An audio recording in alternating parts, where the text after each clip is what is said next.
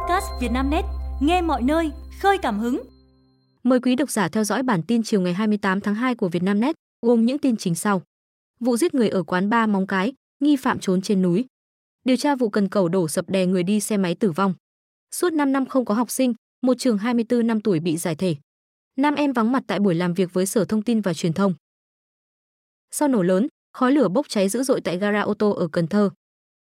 Khoảng 10 giờ 15 phút ngày 28 tháng 2, người dân nghe tiếng nổ lớn phát ra từ cơ sở sửa chữa, mua bán phụ tùng ô tô nằm trên đường 3 tháng 2, phường Hưng Lợi, quận Ninh Kiều, thành phố Cần Thơ. Sau đó khói lửa bốc lên dữ dội, cột khói cao cả chục mét. Nhận tin báo, lực lượng cảnh sát phòng cháy chữa cháy công an thành phố Cần Thơ điều động xe chữa cháy và cán bộ đến hiện trường dập lửa. Đến 11 giờ, khói lửa vẫn bốc lên dữ dội. 11 giờ 50 phút, khói vẫn bốc lên từ hiện trường vụ cháy. Lực lượng chức năng vẫn tích cực phun nước dập lửa. Gần 100 cán bộ, chiến sĩ công an có mặt tại hiện trường làm nhiệm vụ. Hơn 12 giờ, đám cháy được khống chế. Gara bị cháy thiệt hại nặng nề. Điều tra vụ cân cọc đổ sập, đè người đi xe máy tử vong. Ngày 28 tháng 2, ông Nguyễn Công Vinh, Phó Chủ tịch Ủy ban Nhân dân tỉnh Bà Rịa Vũng Tàu, đã chủ trì cuộc họp với các sở ban ngành liên quan và chủ đầu tư dự án xây mới cầu cửa lớp 2 để nghe báo cáo về vụ tai nạn cần cầu đổ sập khiến một người tử vong. Tại cuộc họp, ông Vinh chỉ đạo tạm dừng thi công công trình trên để kiểm tra các điều kiện an toàn. Giao Sở Giao thông Vận tải chủ trì, phối hợp cùng Sở Xây dựng, Công an thành phố Vũng Tàu cùng các đơn vị liên quan, khẩn trương lập tổ điều tra, làm rõ nguyên nhân vụ việc. Liên quan vụ việc, theo báo cáo của Ban Quản lý Dự án chuyên ngành giao thông tỉnh Bà Rịa Vũng Tàu, chủ đầu tư dự án xây mới cầu cửa lấp 2, khoảng 16 giờ 40 phút chiều ngày 27 tháng 2, cần cầu Hitachi KH1803 do anh Dương Hữu C, 42 tuổi, vận hành, đang thi công nhổ cửa cọc ván thép trụ T7 cầu cửa lấp 2, song song cầu cửa lấp hiện hữu. Thời điểm thi công, cần cầu đứng trên xà lan ở dưới sông, hướng về cầu cửa lấp hiện hữu. Lúc này, cần cầu bị đứt cáp cương dẫn đến đổ, đầu cần cầu va vào lan can cầu cửa lấp và gãy đè tử vong anh VVD, 43 tuổi, chú huyện Xuyên Mộc, đang đi xe máy trên cầu. Sau khi vụ tai nạn xảy ra, các lực lượng chức năng đã tổ chức bảo vệ, khám nghiệm hiện trường. Đơn vị thi công cũng đã báo vụ việc và phối hợp với các cơ quan chức năng để xác định nhân thân, đưa nạn nhân về gia đình lo hậu sự.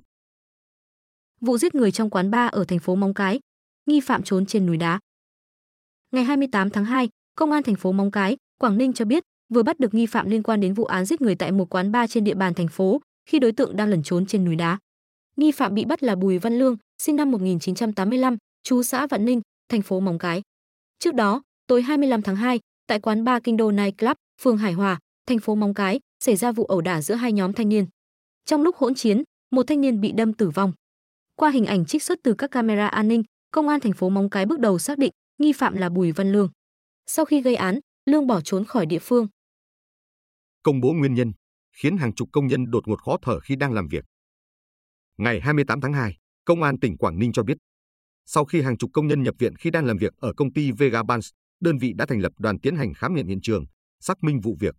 Theo kết quả ban đầu, ngày 21 tháng 2, công ty Vega Bans, lô CN2, khu công nghiệp Đông Mai, phường Đông Mai, thị xã Quảng Yên cho 259 công nhân sản xuất bóng cao su tại tầng 2, phân xưởng số 7.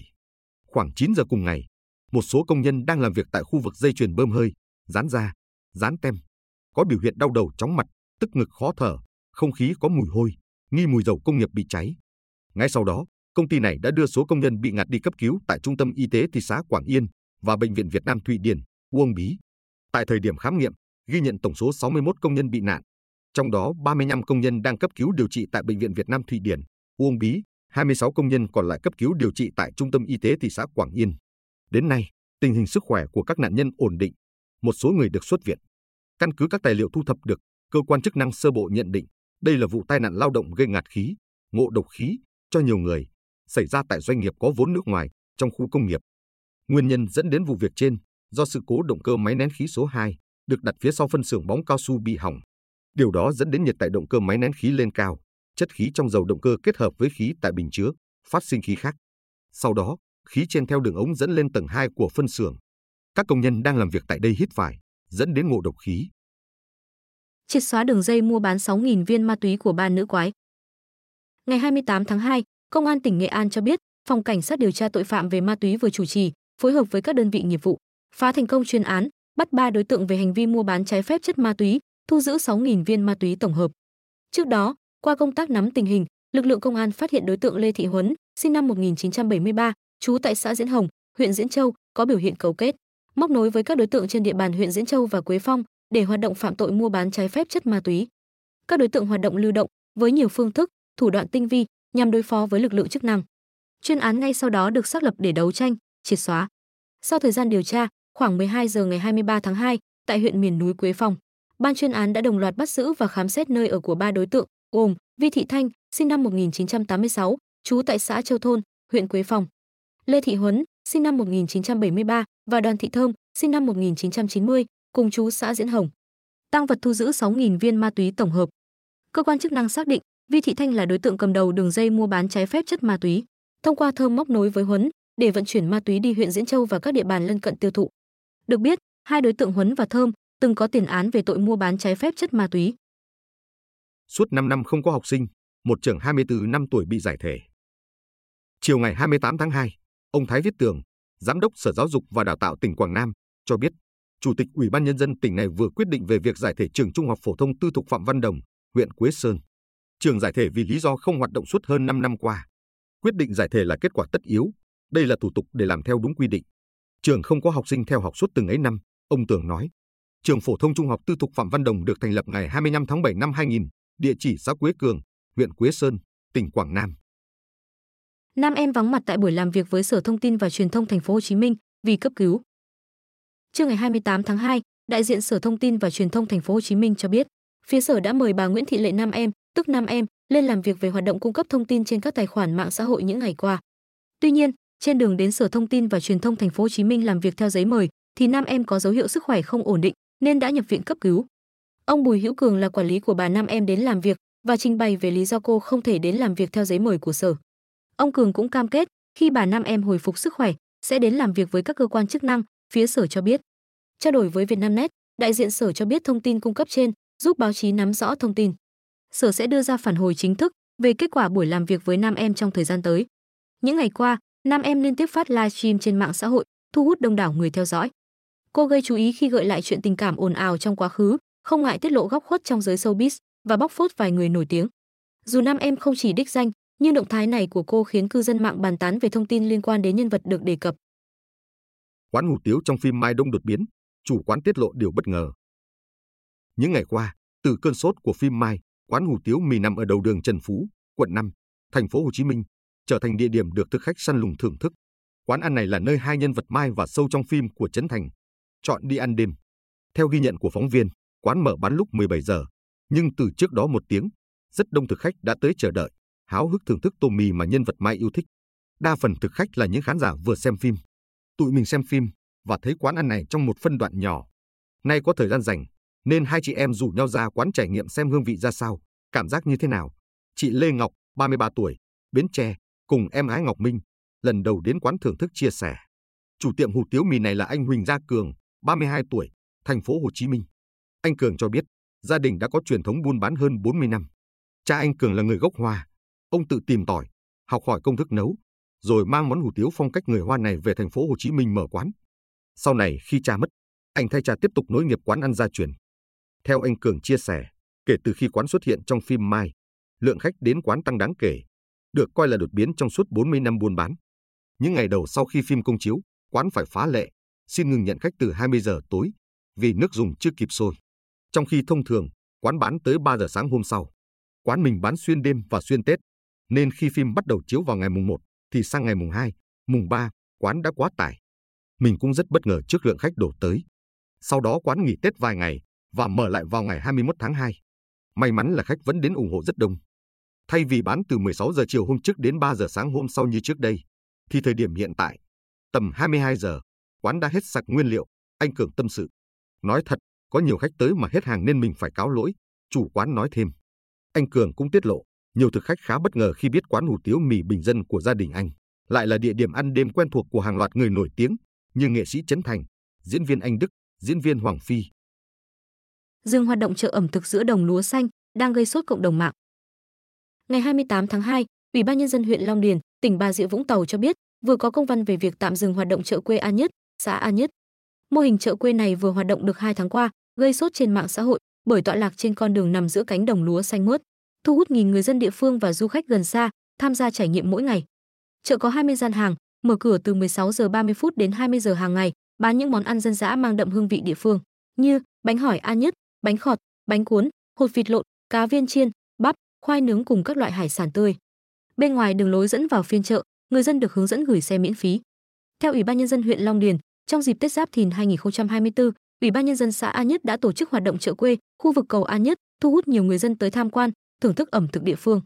Đây là mô hình góp phần tạo điều kiện sinh kế cho người dân địa phương, là một hướng phát triển du lịch cộng đồng khu vực nông thôn.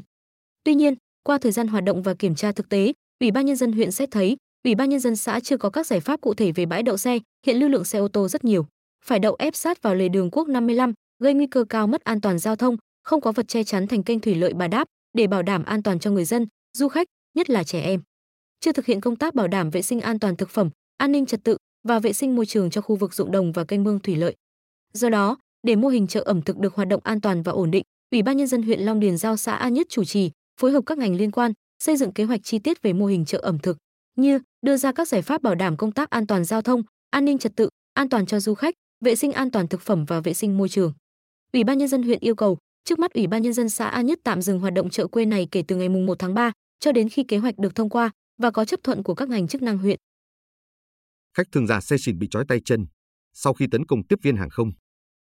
Theo Daily Mail đưa tin, một nam du khách trong tình trạng say xỉn đã trở nên kích động trong khoang hạng thương gia trên chuyến bay EK614 của hãng hàng không Emirates từ UAE đến Islamabad, Pakistan vào ngày 24 tháng 2 vừa qua.